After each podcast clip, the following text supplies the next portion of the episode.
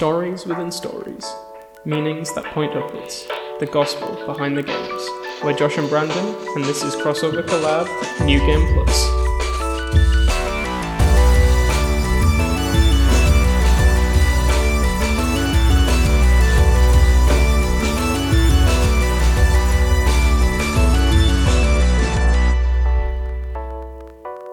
So yeah, we're on the topic of Among Us. Someone is famous on YouTube already, involved in master playing. You're doing great. Basically, I'm interviewing you, a successful YouTube star in Among Us, who is very good at playing. Might I add, I already knew one. There was one game where we played, and you were very quick to.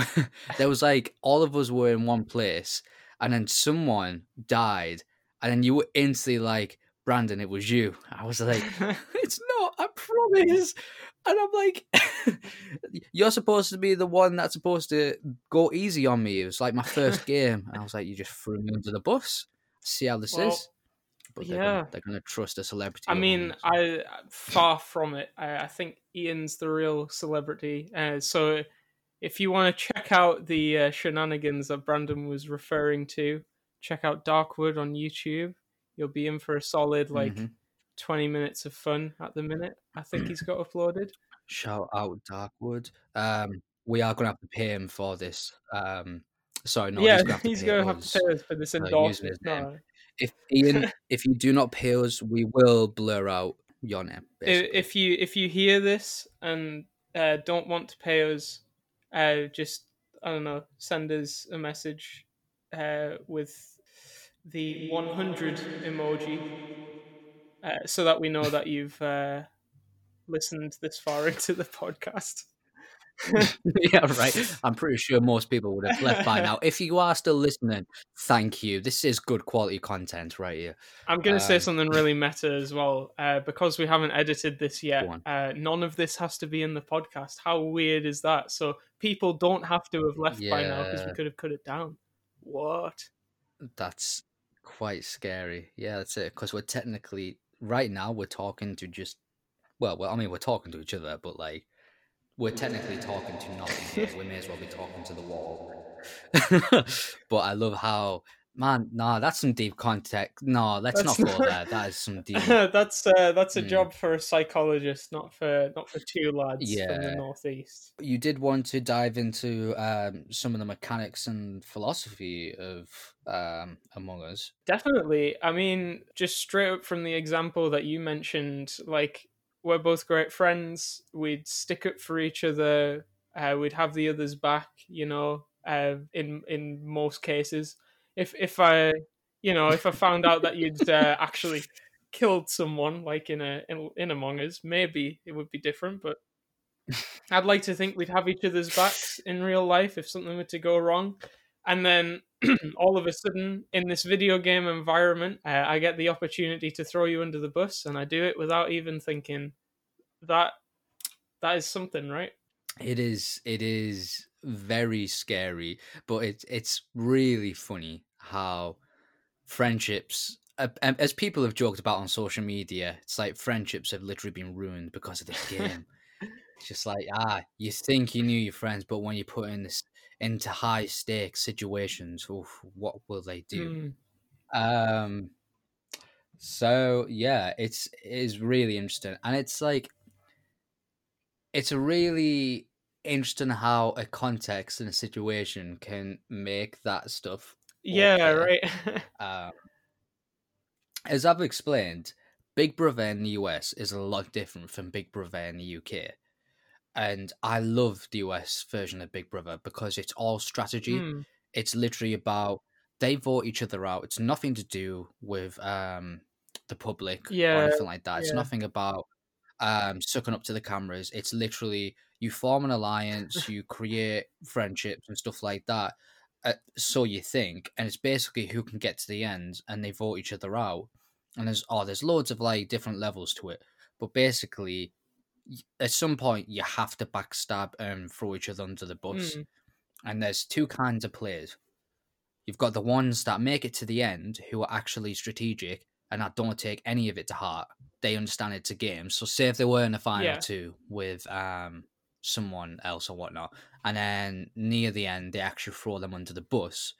The person that got, got through under the bus usually is like, it's fine. We're still actually best mates in real life. It's just one of those decisions that you have to make. Then you've got the emotional players. That's me. Is it actually? It just yeah, well, it depends on the game, but yeah. uh, that like there's some people that take it very seriously but like who get i mean really upset to the point where it's like if we're in real life 100% understand that emotion. The idea of betrayal is mm. awful. But if you've willingly come into this game knowing that it, the the game is literally revolved around relationships and backstabbing why are you getting upset about what's just happened? Like it's it's just part of it. Like you're gonna have to do it at some point. Someone's just done it to you. So like, yeah, that's that's what you see a lot of, and that's where the drama comes in of like people crying and being upset, like, oh, you you put me up on the on the block, and now I'm gonna get voted out, all because you want to stay in. And it's like, well, well, yeah, the only only one person can win That's here. the game, baby. So I highly recommend getting a VPN and watching American Big Brother. If if you're in the UK, if you're in the US, just you already know what I'm on about. Um, so good, man, so good. But yeah, that's what Among Yeah. Us is. well, to like. explain Um, for those who haven't heard of it, uh, who you know don't engage with the internet and haven't seen all the memes about it, um, Among Us is a game where everyone plays as crewmates on a spaceship. One of them or two of them, depending on how many you've got, uh, are the imposter. Um, they're the only one who knows that and the crew has to basically survive and complete all of their tasks that they have on the ship while the imposters have to try and kill them without getting caught. If a dead body is discovered or if someone gets suspicious, an emergency can be called. People start throwing accusations around left, right, and center, trying to figure out who the imposter is. There are certain things imposters can do that uh, innocent people can't do, and vice versa. So it really is. It's a game of intrigue, of betrayal, of uh, persuasion, um, we've had a couple of games, haven't we, Brandon, uh, on a Discord server with some mad few. lads, I just- and yeah, Yeah. having that voice chat really does it adds a lot to the game because unfortunately there are a lot of people who have to just use the in-game in-game text chat, and I've I've played both, and it's not the same. Like it's a lot harder to argue Nah. your point over text because you got to just type really quickly. But um, yeah, so that's Yeah. the game for anyone who didn't know, uh, and we're gonna take a little look behind the hood at what some of these mechanics say about human nature and how we fit the gospel into all of that as well. yeah, it's one of those games where it's like, um, well, actually, I first want to start on a point that we made when we first ever started talking about it, was how this game has aged very well, and it's as you said, it's one of those really popular games now that isn't what we deem as like the triple A kind of really advanced um perfectly polished kind of uh, games that we we assume Hmm. like for instance you know you've got i don't know horizon zero dawn fallout call of duty assassin's creed all, all, all that stuff like they seem polished and they seem like well developed big worlds but there can be a lot of problems with them. However something can be just as fun and community based or community damaging i guess depends how you look at it. Um with like very basic mechanics the art style i still think is pretty good but it's it's standard compared to like realistic Yeah, graphics yeah, and with the focus the focus on uh, creating realistic worlds and graphics how basic mechanic can really develop something great and just it's great it, i think it's a very clear example of less is more yeah. to be honest and in fact, actually, a big thing with the design of the characters, uh, they have no arms most of the time. Uh, the hands only appear when they're either like killing someone or um, like pressing the emergency button, and none of those animations take place in the game. They're like an overlay that appears on top of the game where it shows that Mm. happening. Um, Yeah. So you know that that's the um, the beauty of the game is that the imposter who has to pretend to be doing these tasks for all intents and purposes, appears to be doing those tasks because they have no arms, so you can't you can't see them like just standing in front of a computer and not typing anything. You can't see them at an engine room and not turning the spanner or whatever. You know, you you just see this armless crewmate stood in front of something that you know is a task. So you assume that they're doing it if they're stood there. Um, so that's something that actually better graphics, more realistic graphics, would undermine that central idea that you're trying to communicate as little information about what people are doing as possible, which is where you get all of that suspicion and stuff building up. It's it's a really clever choice. It's very clever, and it's like it really favors the the quality over quantity, Mm. in that it's it's like a very basic um, map that you go towards, and it's um, like I said, it's it's not like a big open world where things are designed to be picture perfect quality graphics and whatnot, but it's um, they've invested a lot of time into almost perfecting these not even the graphics but like i said the, the mechanics in terms of so like a great way of as you mentioned not having the arms you can't see if someone's doing it for real or faking it but they do give an indicator because in the top left hand corner you have the um the green bar that goes up to show if a task has been accomplished or not and so that makes you question whether the person has completed that task or not if it hasn't gone up and they've walked away from where they're supposed to be doing their task then you can um sort of conclude that they haven't done their task and so they're the imposter Mhm. um, so it's it's really interesting how it's one of those things, and we've kind of touched on this before, where you really need to. You're essentially like a detective in that you've got to really analyze and take on all the little clues. Yeah, yeah. Um, And every single mechanic it gives you access to clues. Yes. There's nothing in there that that Exactly. wouldn't act as a clue.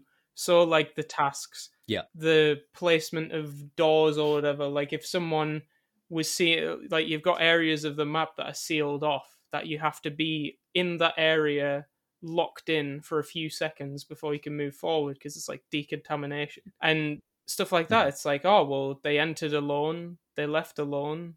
There's a corpse in there. There's no other way in or out. Uh, That that's something that contributes to it. Like every little thing that they've put in the game, every mechanic, every system, the imposter's ability to sabotage uh, as a means of splitting up or grouping up the players so that they're in a particular area of the map. The ability of the imposter to vent to multiple locations is a huge pro and con because they can get around a lot faster, but then they also have to come up with an explanation of how they got from one side of the map to the other in like two seconds.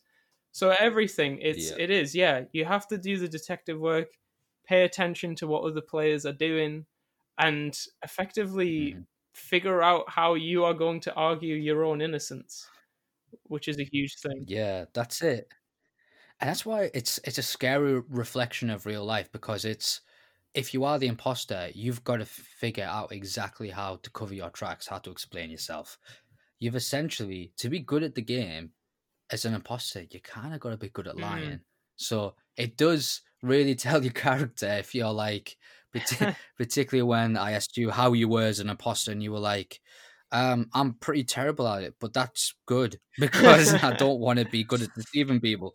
Um, so I mean, it is a good uh, attribute that way, but it, I think what's fantastic about it is it is a genuine reflection of um, observing human Mm. behavior. And the simple thing is, like, say another character is following you around, you, you're wondering, and it, it, that information even indicates, like, either they're following me to wait for the chance to kill me, or they don't trust me, Yeah, and so they're observing me to see what I will do. And so, like, there's the simple thing is two basic characters on screen can actually tell a lot about um our relationships and just like how we observe each other's behaviors um and like i said it's such a basic um mechanic and and game to do that in but Mm. yeah it says a lot about our humanity and how we link with each other. Hundred percent, and I think as well, um, through the ideas of the the violence and the lying and the betrayal and all of that because those issues are explored in the game's mechanics it then highlights the importance of things like truth of trust of friendship um and like that kind of honor. Like um the, there've been times where we've caught an imposter and then the it's like do you have anything to say in your defense? And they're just like yeah guilty as charged it was me. Um and that moment of honesty is like all right cool good on you.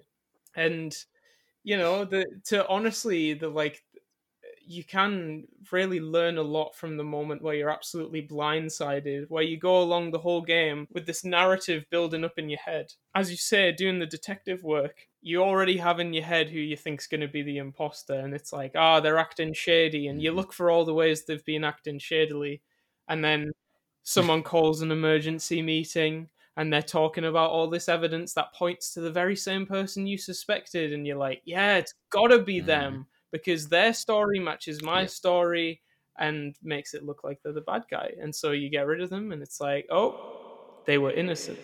And you've been blindsided, yeah. you've been tricked. And sometimes it's an honest mistake where the crew have just looked at all the wrong evidence and it points to the completely wrong yeah. thing.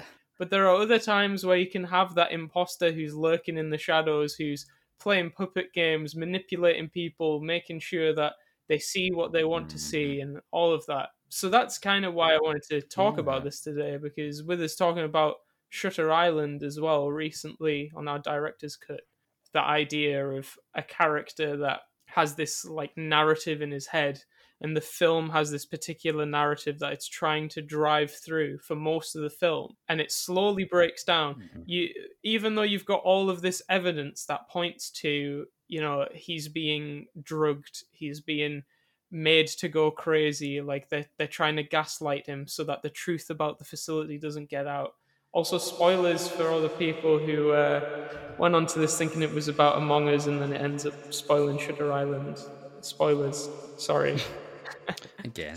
It's a fairly older film you know you've had 10 fault. years. It's on netflix and it has been for like a few months. That's my defense and we've Come already on. talked about yeah, it. So if you're watching these in order, then you've already had it spoiled. But anyway, we just need to get a bit more on the ball about these spoilers. I think. Um, yes, we do. but yeah, like um, this idea yeah. that he's got this narrative in his head, and then all of a sudden there's this twist. He was wrong. He has to realize why he was wrong, and he's given the full evidence of why he was wrong, and he can't deal with that dissonance between what he thought was the truth and what is actually the truth. And I feel like in a game like Among Us, yeah. you experience that so much more viscerally because you are the one who is effectively culpable if an innocent gets killed. Uh, you are the one who went the whole yeah. game making an assumption about what a character was doing or what their allegiance was, and then realized you were wrong. Yeah. And I think that's where it hits home so much more. Oh yeah, Matt. Do you know what? This links so much to the church for me because I think a lot of us, um, and even myself now, that I still try to look at things objectively. I think we can all come with some pre-assumptions, mm. um, particularly towards scripture and people. And I think it's a key element, and it's extremely important to be in a community to support each Definitely. other. And it's it's interesting to take a game like Among Us, which weirdly is about deceit, but if if you are the crewmate, you and your teammates as a community are working together to find the truth. Yeah, yeah. And so you bring everyone brings their own direct observations and I think the game works best when no one brings any prejudice either. Mm. Um, because I think bringing a lot of prejudice can actually ruin yeah, the game. Yeah. If someone's just like, I don't know, Cameron's kind of sus. It's like that's not evidence. That's just you bring in your own yeah. prejudice because I don't know they spent a little longer, and it's like don't wrong, it's an opinion and you can bring it, but I think the community shouldn't be focused on um, relying on that preconception. And so I think, particularly when engaging with anything, and particularly scripture, if you do have a, a large community, in case you didn't know, um, Among Us is made for, is it four to 10 players? Yeah, that's right. Yeah. So um, what we've observed is you tend to get the imposter slash imposters more quickly or more efficiently the more there are um, of you. I don't know. That's the way I've experienced mm. it. I don't know if it's different. Um, but I've noticed that particularly when it comes to like reading and researching scripture, it's better to have um, a quite large group, not to the point where no one can hear each other's voices, but like a good enough group where we have enough ideas and we have enough points of view to try and find the most um, accurate uh, truth, yeah. which in um, theology terms is exegesis, which is just trying to find the most accurate interpretation eh, of exactly what the writers were intending with their literary style and their culture and their history. And so, funny enough, uh, me and you, Josh, are um, doing this with another friend of yours. We're in the process of doing yeah. it where we're, we're we're taking different angles. We're essentially being um, detectives, and we're gathering we're gathering as much information as we possibly can that is separate from subjective feeling, and then we're we're compiling it and then trying to find the most accurate um, interpretation of a scripture. Now, this is what the church has done throughout its its kind of like history and trying to identify it. Um, but then again, I think that there is a lot of um, sub religions and uh, denominations that I think have still come with their own prejudice, and so I think again, it's a it's a theme that runs through pretty much most of our um, episodes now and it's just the idea of looking at things objectively. Yeah, yeah. So whether you're looking at a, a basic game here or whether looking at deep um, ancient history theology, it's best to just get away from the prejudice and just look at things um, from a factual, objective standpoint. Definitely. And you should be able to succeed more. Yeah, and I think if we if we use an Among Us game as like an analogy for a second, so every individual player has their own storyline of what happens to them uh, specifically. The people they encounter, the tasks that they do, the people they kill if they're the imposter, and how they get away with it. And there's these long points in time where each player is kind of isolated because they're not able to talk to each other. They're able to see each other and, you know, walk around with each other, but you don't get a read on what that person's thinking and can't mm-hmm. even begin to to understand what's going on from their perspective. So as you say, all of the crewmates they work together as as detectives, and when the time comes where a body gets reported or someone slams that emergency button, people start sharing their stories and comparing stories and looking at what each individual person picked up as clues. This is something actually that um, I, I love Stranger Things for this as well. It's a great show for that of this idea of uh, individual characters learning little bits and pieces at the same time as the audience. And then right at the end of the season, okay. they just share notes and then they figure out, oh, this is what we're up against. So I love that kind of storytelling anyway. Oh, okay. Yeah, yeah. But yeah, like that moment in an Among Us game, people are like, okay, so I was looking on cameras, I was checking the admin table to see who was where. Um, oh, I was checking vitals to make sure no one had died, etc. And you compare those stories, you try and find flaws in them, and the the essential mystery behind everything is that you don't have access to the shared story, which is like an objective camera looking at everything that everyone is doing the whole way mm-hmm. through the game and knowing every single detail that has occurred. I feel like that's the yeah. same when we're trying to learn about uh, the gospel and what God really meant by it, mm-hmm. because you've got God's perspective, which is this top down, far off, yet also really close to the gritty details look at the world. Yeah. He planned it before time. He knows it beginning from end and all of that intimate understanding of every single detail. And so, you know, there's no confusion on his part. There's no suspense or mystery. He he would know right from the start who the imposter is, to use that analogy. Mm. Um, we as believers are trying to reach that same kind of understanding. Um, but we know that yeah. because we're only human, we can't achieve that understanding on our own. So we compare perspectives uh, with others around us. Mm-hmm. I think that's something that people do regardless of their belief. Uh, people are always going to compare what their experience of life is with someone else's experience, and then they weigh it up and they go, well, Yeah. usually what people do is, is that compatible with my experience? And if it is, you assimilate it into Mm. your worldview and you make it work. So um, I think that's why Yeah. No one really has a very specific like I fully fall into this category of worldview because different people Yeah. feed off different things.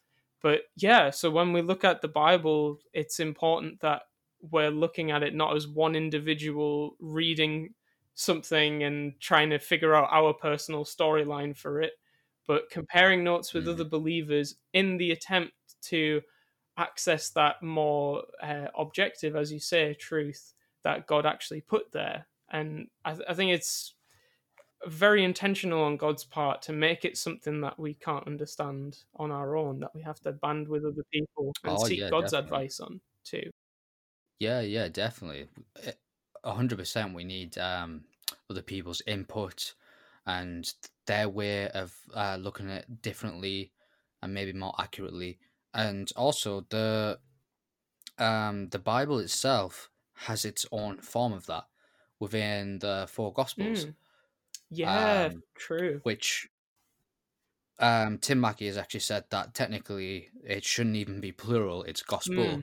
uh, but it's just it's it's four perspectives of the same Yeah, story. yeah.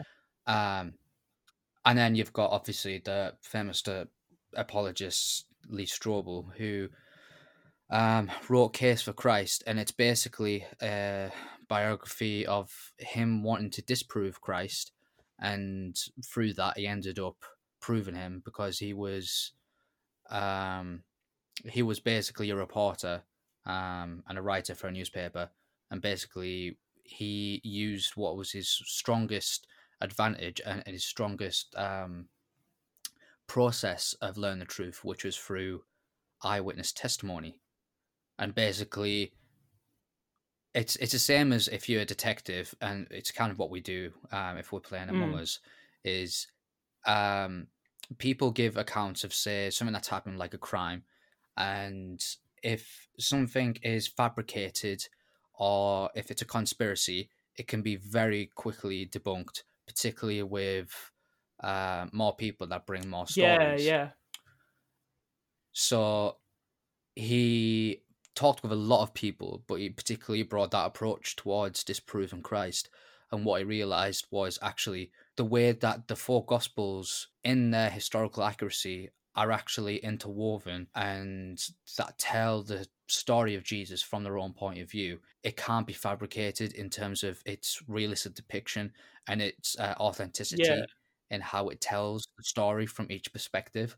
And so it's taken like even without us as such, but looking at scripture in itself, it's also um supplying that objective view by going, we're not just going to tell you one random story, but we're also going to support this by telling four individual accounts of the same story, and some bring in more. Um, the each gospel is slightly aimed towards proving a specific Yeah. point in something. Um, for example, the Gospel of Mark is more focused towards those who understand the Jewish culture, while the Gospel of Luke, he specifically um, wrote it for people who do not understand the Jewish Yeah. culture, which were the Gentiles. Um, so they say the exact same um, general thing, but there are terms that Luke uses in order to make it more um, understandable for particularly Greek culture. Yeah. And so it's just that kind of area where you just look at all four of them and you, you build up this bigger picture of going, okay, this is the objective truth here. There's not any points that are absolute contradictions, although there are certain um, bits that do seem to tell slightly different stories. But again, understanding the context and particularly from the point of view that they're looking at, it completely makes sense. But again, that's a topic for another time to really dive into. Um, Mm. But yeah, that the Gospels in themselves are like the like the multiple players Yeah. in Among Us, putting together a solid um, story to try and tell the truth. Yeah, yeah. basically. And you can see that applied as well on a macro level across the Bible as a whole, because of it having so many Mhm. different authors that all effectively add to this. Like no no single author of the Bible, which I think is fantastic. No single one of them had a complete view of God or his plan until after the fact. And so you've got all these people like Moses.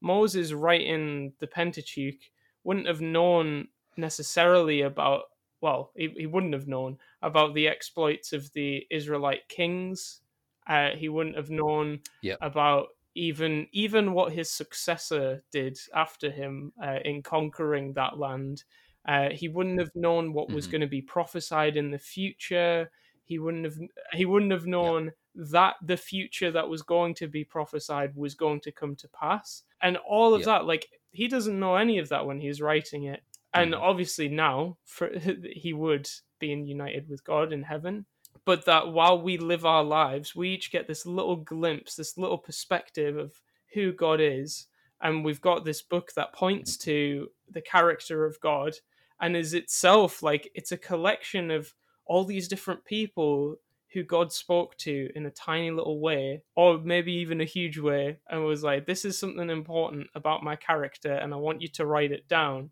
So that over the course of all of these books, we can read into who God is and understand Him a lot more Mhm. than if we just had one perspective, one author, one voice. Exactly, yeah. And like I said, each even each book in the Bible um kind of forms this not physical picture, but you definitely build up the attributes of God uh, particularly. And we actually we glimpsed on this. It's the book of uh, Esther. Yeah, That's yeah. the only book that doesn't actually mention God or uh, describe any action that he takes within the story, but is it's taken a, f- a fresh new perspective to go. Actually, God is in the background. We're purposely not Mm. mentioning him to see. Do you know what? It's basically a Christopher Nolan film. I I tell you because like we've we've talked about Tenet and we're, we're gonna do a proper talk about it. Um, Probably when it comes out on DVD, how- so we're not spoiling it for all of you guys. Yes, that's a good idea. Yeah, definitely. Um, but yeah, the idea of doing the work yourself, finding what's there, not not being handed over to you on a silver platter, but actually going, it's it's right there in front of you. You just need to be patient and see it, and then you'll and look at the theme in a in a bit of a deeper way.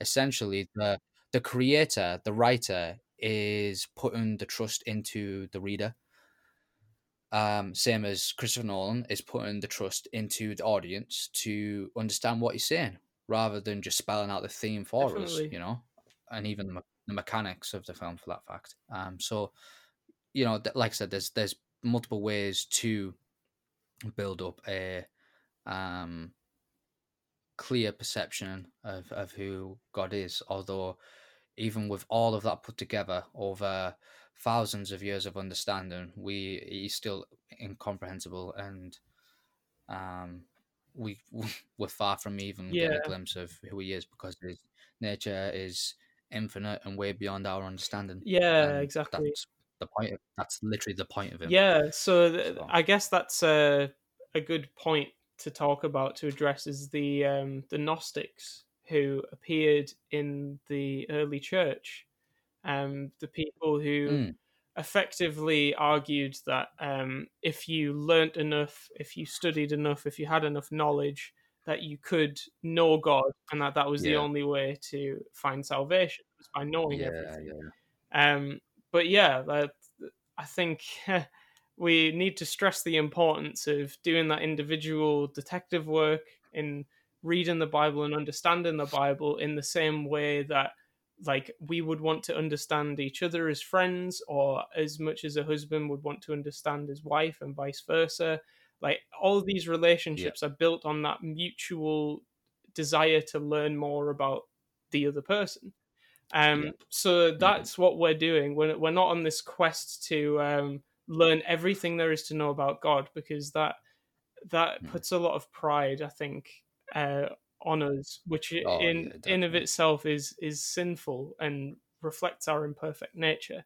So uh, it's like you know like you said in among us games when you've got those um prejudices, when you've got that sense of pride, like, oh no, it can't have been them, or it must have been them, or my perspective is always correct, um, or because Mhm. like the amount of details that I fail to recognize when I'm playing a game of Among Us, like I I don't pay Yeah. attention to the taskbar if someone's looking shady. Uh, to check if it's going up or not, Yeah. stuff like that. Um, there's been times where I've even forgotten which player killed someone, and I've seen them kill someone, and I'm like, it was so and so, Yeah, yeah. and then the imposter's like, no, so and so's dead. Like they're the one that died.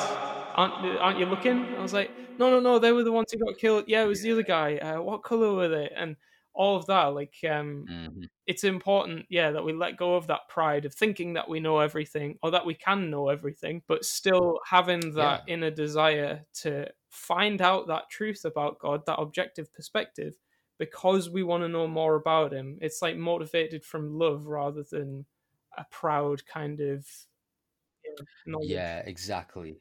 And that that highly reflects the the Pharisees and the Sadducees that were um, focused on interpreting um, a lot of the Old Testament um, prophecies in terms of understanding the Messiah as a brutal, violent warrior that would relieve the nation of Israel from Roman occupation.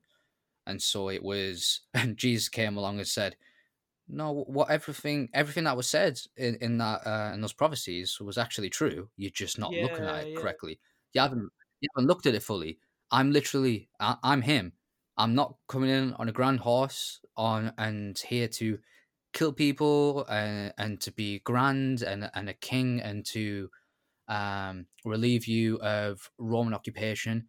I am a humble, poor man that's homeless most of the time, serves my disciples, rides in Jerusalem on a donkey. I die for my enemies, and I don't relieve Israel from Rome. I relieve the world from sin. Yeah, And so it's just that. And it's so interesting because those two views are literally so far apart, but it that's created from just a sim- a very subtle misconception. applied to the, the same text as well. Like they both had the same law and prophets to uh, Yeah. gain that wisdom from, and for there to be two wildly different perspectives. And even between the Pharisees and Sadducees, they couldn't agree on resurrection as an issue. Exactly. So yeah, it's um it is huge how the parts of ourselves that we bring to the text when we read it can be very dangerous and can uh, even obscure the message if we're not careful to keep listening to that voice of God within the text rather than going, "Oh, this is Yeah. what I think it says," or "This is what my translation slash uh, what is it paraphrased version says." yeah, yeah, yeah. I know, right? Daddy God Yeah, be exactly. banned. I've heard it said before. I'll say it again. hmm Yeah, that's it. I, I agree. Yeah, that's it. It's funny because you you have a lot of um versions of Bibles that are very summed up. Where I find myself buying versions that I have to read the footnotes are longer than the Bible itself, and it's like, and they help a lot. And it's important to have commentaries and multiple commentaries to even they're like a clear example of gathering as much information, studying together. Um, so it's funny because I feel we've really highlighted the idea of community and particularly church based way of gathering information to try and find the Yeah. truth. So I think the question comes up of how sus do we have to be of people? I think Yeah, that's also something that we should that probably is a question. very good point. Because of Yeah. course there have been many Christians throughout history that have made a name for themselves because they have taken the gospel very much out of context. hmm Through history, I think through present as well. Oh yeah, when I say through history, I mean right up to now. Yeah. uh, and Yeah, yeah, beyond, of of course, course. Um, but yeah, the Mhm, the because I think you know if we're willing to concede that we can't have the correct perspective on the gospel, it's only natural that the people that we are trying to understand the Bible with, our fellow Christians, Mhm. have also made similar errors. Or at least different errors. Exactly. Oh, for definite. And some are a lot more extreme than others. I mean, you you do have like Mhm. I mean a huge one today and has been since televangelism really is the idea of the prosperity gospel that um God Yeah. will give you money if you give him money and he will give you happiness and all of that and uh, material wealth is a promise and it's not it's not really a thing in the bible um in fact jesus says the opposite he says that we'll suffer for his name and all of that it's it's a hard life it's a narrow road and all of that so it's very easy for that gospel message to be distorted it's very easy to Oh, find yeah. ourselves in the company of christians who are looking at the bible completely wrong um but so are Mhm. we in some cases Yeah, yeah, definitely. Yeah. it's um well to use uh, something from the bible actually is this idea of uh, testing every spirit. Uh, paul talks about it when Yeah. he's referring specifically to prophecy. This idea that if someone from the church shares a word that they believe is from god i think that applies to the bible too because the bible is the word of god um, manifested in a book. Mhm. someone's like oh i've had this revelation. It's important to test it and to have wisdom and discernment and look at it through the lens of the Bible and go, well, does it does it reaffirm the gospel? Is does this sound like it's Mhm. God's perspective? And if it isn't, I think that's Yeah. when we get a little bit sus. Of course, we we Yeah. don't uh, we don't chuck anyone out of the airlock. Don't people out of church necessarily, but uh, we definitely I tell you what. have wisdom. Oh, for definite. It's interesting because like it's a very it's a complex culture. There's a lot of um what I think are like specific kind of groups that I feel they're forming in the church. They might have been formed a while. I'm still Mm. young, but I found that there are very big false teachers and people who obviously have a very big misunderstanding of the biblical narrative, and particularly people who are in a position to teach um, the Bible. So you, I think you have that extreme. Then I think you have what pretty much most Christians and people fall into, which is, um, and there's a, I haven't read it yet, but it's on my list. It's a fantastic book called How um, Doc, what was it? How Doctrine um, Divides People of the Church. It's along that line.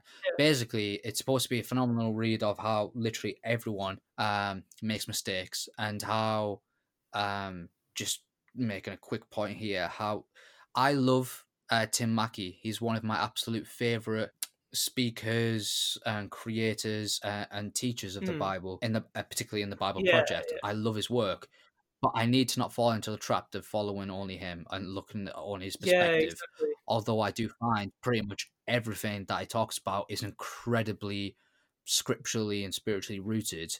And it's so, it's factually like supported and everything, but I still make sure to not fall into the trap of just trusting everything he says. So I still try and find other sources. he would say the exact same thing to his viewers. Like Exactly. it's a resource. It's one guy's uh, application of scripture, l- looking at theological ideas, looking at historical ideas, looking at the context and all of that, as we've talked about. But it is effectively what he is understood from it, and so is a starting point. Yeah. it definitely like I think the Bible Project it triggers a lot of really interesting conversations about the Bible Very. and exposes yeah. ideas that I think the average uh, Christian reader would maybe not notice. I mean, like we've both had our Mhm. minds blown, I think, by different things that they've that they've mentioned and oh, definitely. like recontextualizing the Bible um, and and giving it that richness, I suppose, that we talked about a while back, um, of seeing it Mhm. in its fullness, kind of thing. But um, yeah, I think exactly. was it? Uh, I think it was the ten minute, uh, ten minute, Oh, a 10 minute Bible hour. Ten minute Bible hour. That's it. I was trying to put power hour in there. Yeah, yeah, yeah. 10 minute Bible hour. I think it's what he was talking about was this idea of um, looking at at the story as being about Jesus and not about us, because that's a that's a huge misconception people bring to the Bible. Oh, is that man. well yeah god Yeah, interacts with us and god created us and god loves us and all of that is important and we can't diminish that but we uh, god doesn't exist for us he's not here for our Mm-hmm. benefit we are here for his benefit um, and so it's important to Yeah. read the bible from the perspective that god is the main character and therefore the holy spirit and jesus is the main character and everything that god does that is the central narrative he is the protagonist and we are the side characters. Yeah, and that's a hard pill to swallow. I think for a lot of people. The world does not revolve around Very. you. It's like it's one of those things where Yeah, you know I I can say it, but um, it's sometimes it's a perspective that you can very easily. it's hard to practice it. Yeah, like um, Yeah, yeah, I mean, you always wake up and go to sleep in the same head, I suppose. So you start every day from that perspective. And it's important to Mhm. kind of think outside of yourself and go, actually, I'm just a small part of something greater. yeah. Oh, for definite.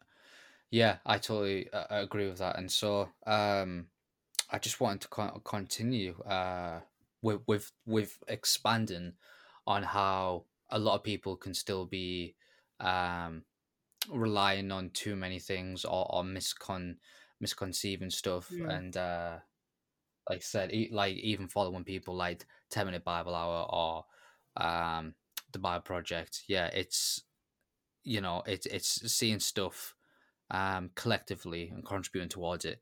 Now there are people who are just way too sus all the time um, in the church that I feel is like it, I- personally I feel it's becoming a community within itself, and I think that's why a book like the one I just um, referenced is it has to be written because I think there's a lot of very proud people, particularly in Western church, yeah. and particularly I feel in the more evangelical American kind of um, Church is a business. area. Not to say that Yeah. yeah, yeah, exactly, and it's and that's just a very uh, big summary because obviously there's a lot of people in the American church and in the evangelical church that do fantastic Mm. work, but even I know, even I identify um, a bunch of Christians that are too proud to call out anyone that may that they're sus of genuinely that they're sus of like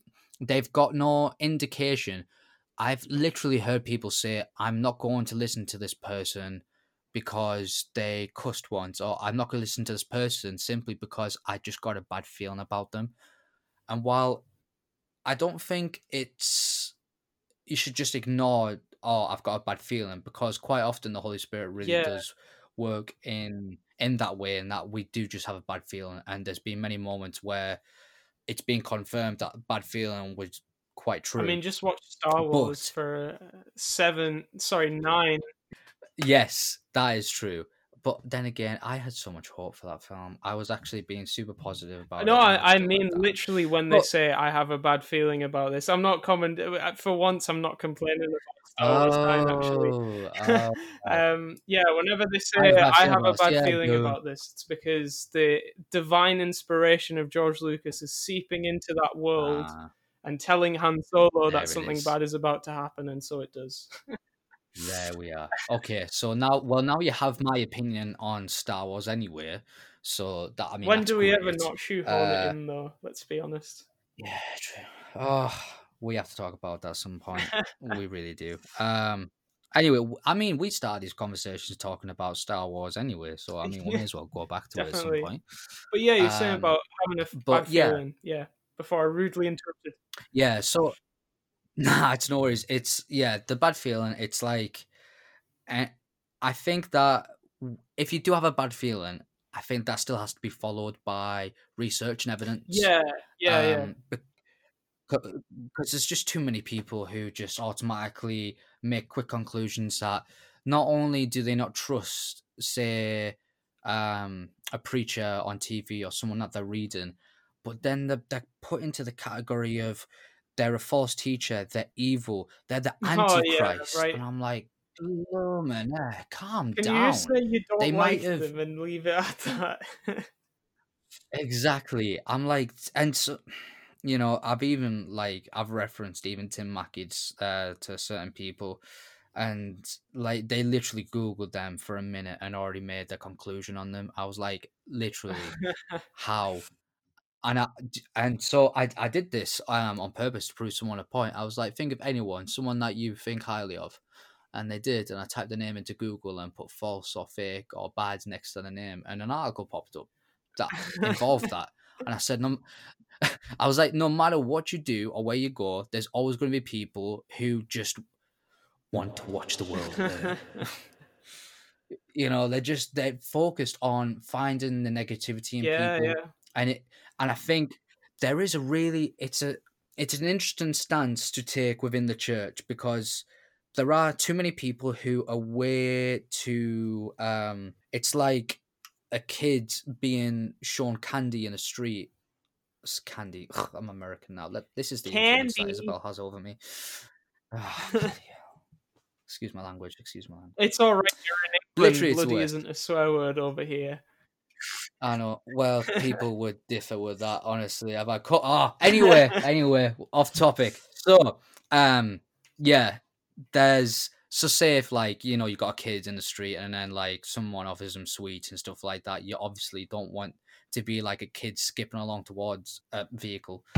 Quite dark imagery. I'm, I apologize about that, but you know the idea of you, you know what I mean in that in terms of you know you don't want to be that silly and um that tempted into a very dangerous Mm. situation but at the same time there's being um agor- is it agoraphobic or agoraphobic where you- Agoraphobic. agoraphobic yeah I th- yeah however you want to term it where you're scared to leave the house because you're afraid anything can happen Mm. to you and it's like and it's those kind of two very weird random examples but um how they you can't live life and you can't you need to get your information from somewhere your information will come from a human being and because we are broken human beings there is going to be at least some even minor element of um like inaccuracy or Yeah. slight prejudice even in someone that i consider to be highly reliable like tim mackie Yeah. again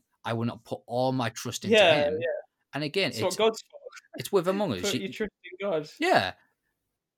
Exactly, that's it. And and God will guide you to where your sources will come from and the and the right people to have around to create a um, solid foundation and to know how to um, study scripture and how to love people um, correctly and not just correctly but in like the, the best way that we can although we won't be able to achieve um, perfection um, so yeah again it's, it's just too many people are sus nowadays and then you've got too many people who are too Yeah, trusting and i think there's let's find that balance of okay if you are sus get the information Yeah. and if you're too trusting you probably need to be a little bit sus because unfortunately as much as the i consider myself to be somewhat of a too trusting person and i've had to remind myself sadly unfortunately i am still called to love people unconditionally but that does not mean that i have to be tempted with candy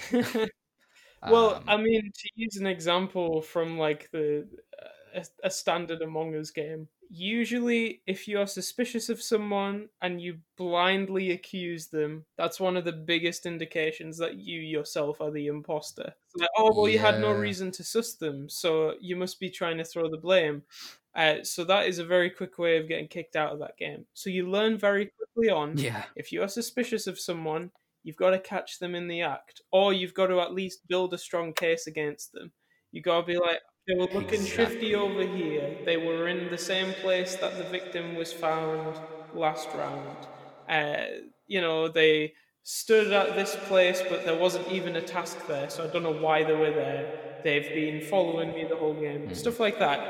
Any one of those things on its mm-hmm. own wouldn't be enough to hard accuse someone. You wouldn't be able to convince everyone that that person is indeed the imposter. However, combining all of that information, taking your time, and going, right, this is my mm-hmm. initial assumption, but I won't let it be my conclusion until I've done some more digging. Now, it, it is important that when you do that digging, of course, you don't keep going along with the assumption that they are guilty and you're trying to prove how they're guilty yeah you instead are like, right, I'll keep my distance so that you know they don't turn around and stab me, but I'm Mhm. not gonna, you know, completely 100% throw them under the bus at this point because they might actually be innocent and I might have just misconstrued something. I think that's the same with, uh, yeah, when we're looking at these teachers, when we're even studying the Bible with other people, everyone's perspective can be challenged, can be uh, tested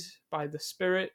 Um, Mhm. We can use that idea of discernment. That's a gift that God gives us through the Holy Spirit to help us. You know, God kind of gives us that general thing of, hmm, is it is it really sus though, or or are you just letting your emotions get in the way? Or on the other hand, uh, d- don't you think that maybe this isn't 100% aligning with scripture? Sometimes I'll find, I, I used to get this quite a lot in RE lessons, would you believe, where scriptures would pop into my head Mhm. as we were being taught what Christians believe.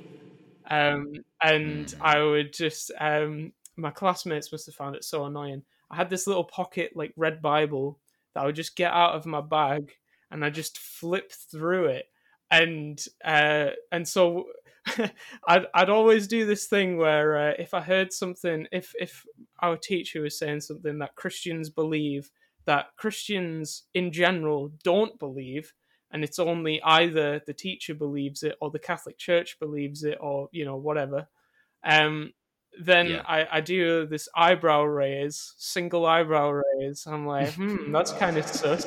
I get out my Bible, flick through, find the scripture that's just popped into my head. And I'm like, uh, yeah, but uh, doesn't it say in the Bible da da da da da? And that's not me being that's not me being clever. That's that's me getting that bad no. feeling and going, hmm, this this doesn't Exactly. align with what I've been told Christianity is. And then we go back to the source, that evidence of the Bible. We Yeah. read it, we go, right, this is literally what it says and if we interpret it you know at least in a functional way then it doesn't agree like i wouldn't do it over minor little things it would be on major things where it's like No. no this is a key scripture Yeah. that says this fundamental doctrine about christianity that is true no matter what denomination you belong to and Yeah, you're going it. against it that's the thing that's when we call it Yeah. heresy or false teaching it's when it's completely incompatible with God's word, and it's like, yeah, that's not from God. That's either from man or from something far worse. And then you call it an emergency meeting Yeah, before he can turn to the Antichrist and uh, destroy the world. Oh my gosh. yeah, right. I mean, you know, And some of those um, imposter kills, they do look pretty Cthulhu-esque, I've got to say. Oh yeah.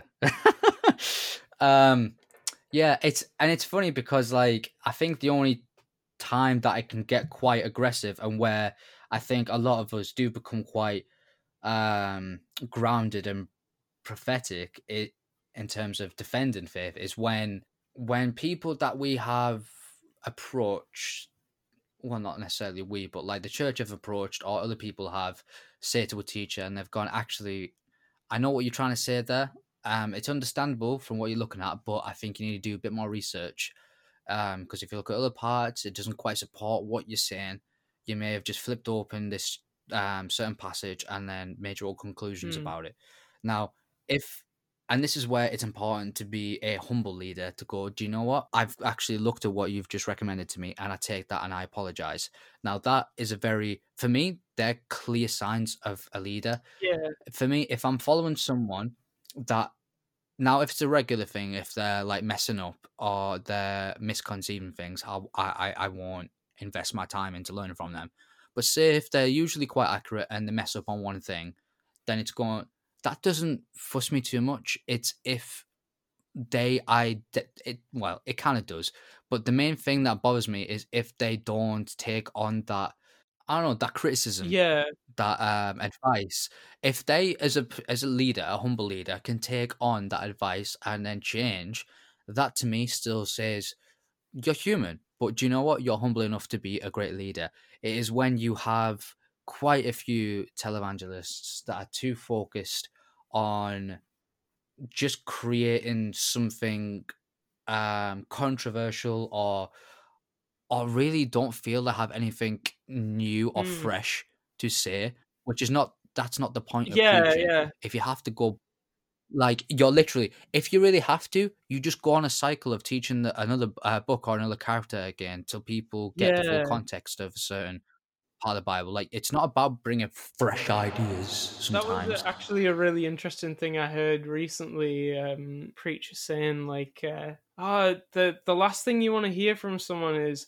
I've had a revelation from God. It's like you shouldn't be having a revelation. Revelation implies something new, something undiscovered. God, why would God Yeah.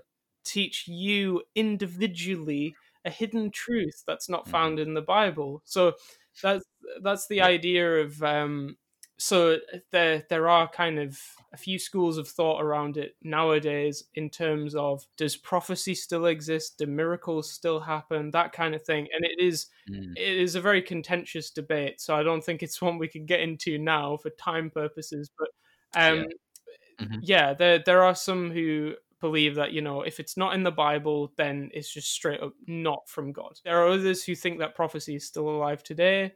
And in in that Mhm. category you've got people who will just blindly accept anything that they're told as long as it's prefaced by and the lord saith unto you and then i don't know um Yeah. god showed me who i was gonna marry anyway um Uh, like- oh, um yeah, no, not I to agree. diss all the people who uh, who heard from God who they were meant to marry and then married them and has had a happy marriage since.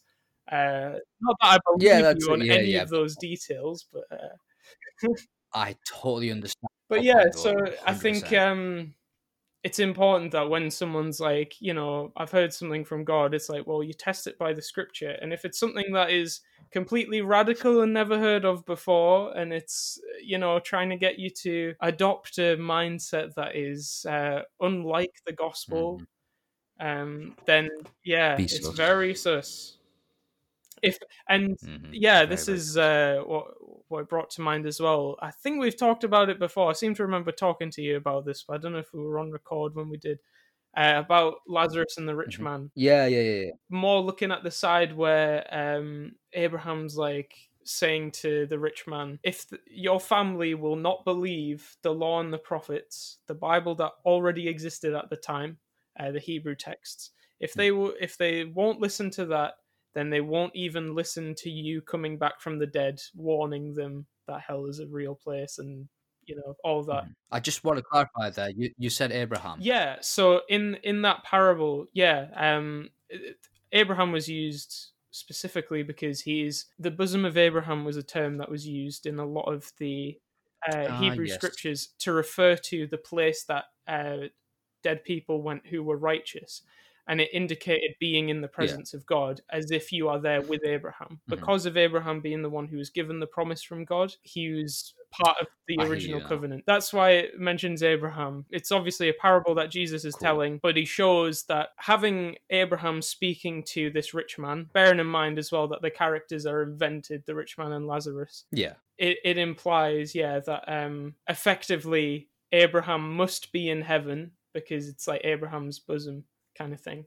Um so he's Yeah. effectively saying, yeah, you can't cross this chasm between God's presence and outside of God's presence. Um you Mhm. and you can't go back to earth. You can't tell your family because and it's not even just like because we won't let you. It's a case of because even if you went, your family have read the law and the prophets and they haven't believed it. So that's an important Yeah. thing as well as like prophecy. I, I do believe in prophecy. I do believe the Holy Spirit still speaks through individual believers. And again, that it is a point of Mhm. contention uh, among different denominations and whatnot. I, I do believe in it, but uh, I believe its its purpose is about edifying the church and building up God's people. Yeah. Um, it's not to reveal new information. It's not to change the gospel. Anything like that is hundred percent not from God. Um, and Yeah. if you ever encounter anything like that in your own church, to those of you who are church attending Christians, then um, by all means go to the Bible. Look at some of Paul's letters are great as an introduction on how to have that spirit of discernment, how to rely on God for that sus feeling. uh, knowing when to place sus and knowing when to when to trust. exactly, and that's it. And it, you know, have those emergency meetings. Yeah, definitely. Talk about it. Oh man, I'm living this Us lingo. You know, I think like- I'm gonna use it. No, I'm not gonna use it in real life. That's kind of cringy, but it works. It works for this. I can just imagine you in front row of like church going, "It's sus," or like he keeps looking at me. He keeps looking at me. I Um, saw Pastor yeah, I don't. Chris He actually is. Everyone thinks, what, someone get really Um, angry. No, no, he was he was on the stage a minute ago, and now he's in the cafe having a coffee. I love it. Honestly, it's a great analogy. I didn't think it would be this applicable, to be honest. I thought it'd be more about um, lies and deceit, but I think Yeah, we've I learned some mean, it's it's kind of Um, cool. How we, it, it always snowballs somewhere that we never imagined. Always.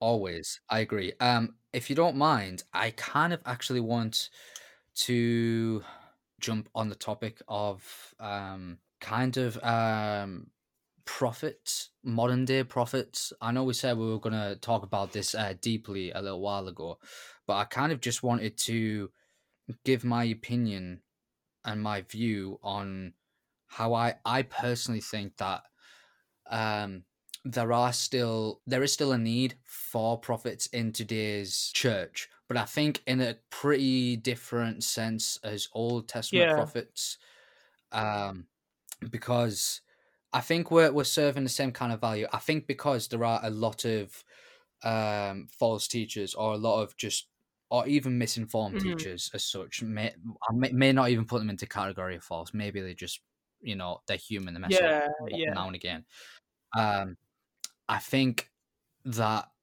to prevent this idea of um, these new revelations and new stuff being added to um, the church, I think that the Holy Spirit is um, the ultimate prophet in itself. I think that's something that we need to keep Mm. remembering is that we don't necessarily need a brand new, fresh prophet to let us know exactly what to do because we have the Holy Spirit and this is something that I've talked about with some Mormons who um, believe I ca I'm not gonna say his name because I don't fully know it. Joseph, um, it's Joseph something, Yeah, but yeah. Um, anyway, not really important, but yeah, they they have faith that they still need a modern day prophet, and what I've said is, well, the reason that we needed a prophet is because we didn't have the Holy Spirit. We literally needed someone externally to say you're mucking up.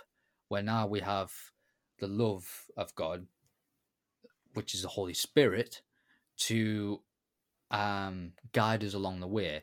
However, there are people who I think are so consumed by what they think is received by the Holy Spirit and they don't want to look any further than this is an exciting new idea that sometimes you do need someone externally within the church to go, yeah, but that, that that's not the case. That's not scriptural or that's not spiritual as such. yeah, So basically, my, my main point is for every, um, I still think there are a lot of people out there, say, call them preachers, pastors, um, evangelists.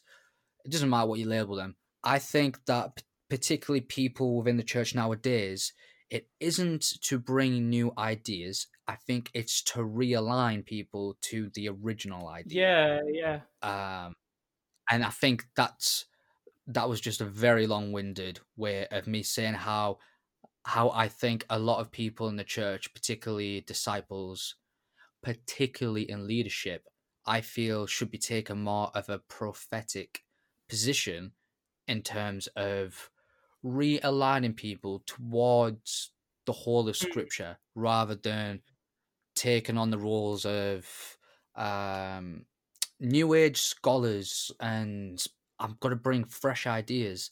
And this is what I find really interesting because when I've talked to people about what I'm writing and or I've expressed themes in the Bible, a lot of people said to me, "Wow, that's a really new, fresh way of looking at it." And I always say to them, "It's actually a really old way of looking at it, but you've just been It seems fresh now I- because uh, yeah, yeah, it's had it's been just kept in And the that's it. fridge for ages and no one's opened it. Exactly. Exactly. And it's like and you could just see the eyes flicker because I'm like, yeah, exactly. That's what I'm saying. like, what the, me saying that Jesus loves you is definitely not a new idea. But what's really interesting is I am literally displaying to someone a old idea, not just an idea that's 2000 years old with Christ, but that is even mentioned in like the very old ancient Hebrew Yeah, yeah. um scrolls. And it's and it's literally saying to them like that firstly this message is timeless and it excites me to be like although I am addressing really old stuff, it's still new to people. So we don't have to worry about thinking, oh, I'm teaching really old stuff, nothing's new. Actually, you'll find if you deliver it in its original context, Francis Chan um, basically conveys this message in letters to the Yeah. church. And he's basically like, if you just if if you just convey it all, don't leave any bits out and you give the full context, you'll re- you'll see how rich God God's love is and everything around it. And when you deliver that to people, they'll think it's new. And that excites us because it's like, it isn't. It's old. How awesome is that? Yeah. Your your perception is different. And guess what? We're, we're learning new stuff together, even though it's Yeah, old. yeah. And I, I don't know, man. I love that. I it for me that that really excites me. I get I get passionate about it just because it's you. I think the idea of like you've broken through and actually changed someone's perception. And like I said, our aim when we're having this conversation, it isn't initially to convert them or like go by the end of this conversation. I want you to close your eyes, raise your hand, and pray to Jesus Repeat after me. you know it's exactly and it's like i don't want that for that person but to even as um oh, i can't remember his name now he's written a fantastic book as well but uh, i'm going to use his analogy um to put a stone in someone's shoe yeah. As he puts That's it kind of cool. to basically yeah and that's that's essentially what i i really want to do i want to put a stone in someone's shoe to go actually this is i'm uncomfortable with it i notice something different Mm. with it that's all i want them to go away with Yeah. to understand it from a different point of view not a new one but an old one rant is over yeah, you you don't want them to go away and be like, ah, yes, uh, Brandon's opinion. Yeah, it's like well, ultimately Mhm, you want them to agree with God's opinion, and it's something that like we. I, th- I think it's a, again, it's an assumption that we make specifically when we're evangelizing, where we're like, oh yeah, I I agree with God's opinion, so I'm just trying to convince them of my opinion. It's like, well, you're just Mm-hmm. trying to open up a conversation and get them to think about it because like let's face it if if god is all powerful then he's able to save anyone he wants to. And if he was able to convince me then i'm sure he can convince anyone. Like you know it's it's nothing to him. Yeah. it's no big deal. Like Exactly, and yeah getting that honest perspective on god where it's not uh, just like being colored by someone else's opinions or perceptions. Yeah very im very important. Yeah which is i think why um this is something as well that you mentioned i believe when we were talking about spider-man uh about the idea of having uh one person uh, planting the seed another one watering it another one harvesting it using that kind of analogy. Yeah. i think that's why it's so important because again that's a process that involves multiple different people. So it means that that person is going to come to faith in god having this m- more rich perspective because they've seen how faith in God has worked through many different people's lives in different ways and what perspectives they've mm-hmm. gained about it through their lifetime. So that person is able to come to that belief already knowing what it's like for so many other people and why they believe it and seeing that even though these are different individuals with different personal opinions that what they're saying lines up around about the person of Jesus. So yeah, I mean, it's not an accident. I think God knows what He's doing, and uh, He Oh, He yeah. definitely like it's not good for man to be alone, as He says. He He created people to exist in unity and to learn things together and to have this collective Yeah. desire to learn more about God as a as a way of you know showing that we mm-hmm. care. Agree, man. I love that. Yep. And hopefully we'll get to a point in time, or technically out of time, where we will be sus of no one. Yeah, right. Imagine. Next time on Crossover Collab. Hello there. General Kenobi. What would you say is the biggest source of the Jedi's hypocrisy? I am your father. Very um, greatly compared to the church. How the Jedi are trying to suppress that idea of attachment because they've seen what it does to the Sith. and the dark side, which are orientated all about passion and acting on passion. Mm.